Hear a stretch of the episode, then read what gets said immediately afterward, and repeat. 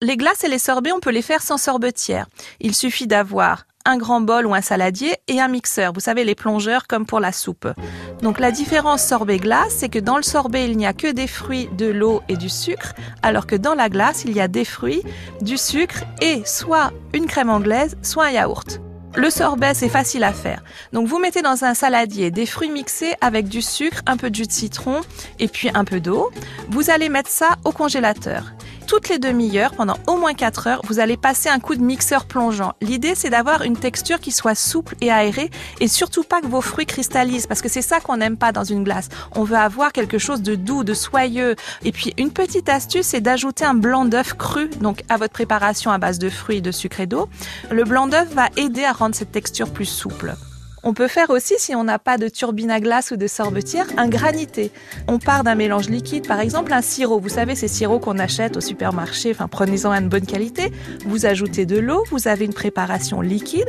Vous mettez ça dans un petit plat euh, assez large. Vous entreposez au congélateur et c'est pareil toutes les demi-heures. Au fur et à mesure que la préparation prend, vous la grattez avec une fourchette pour ne pas que ça fasse bien sûr un bloc de glace. Vous ne voulez pas obtenir un glaçon, vous voulez obtenir une consistance granuleuse. Donc vous grattez avec votre fourchette toutes les 30 minutes et puis on va dire au bout de 3 heures, vous allez avoir votre granité qui est pris. Évidemment, plus la couche est fine et plus le granité prend vite.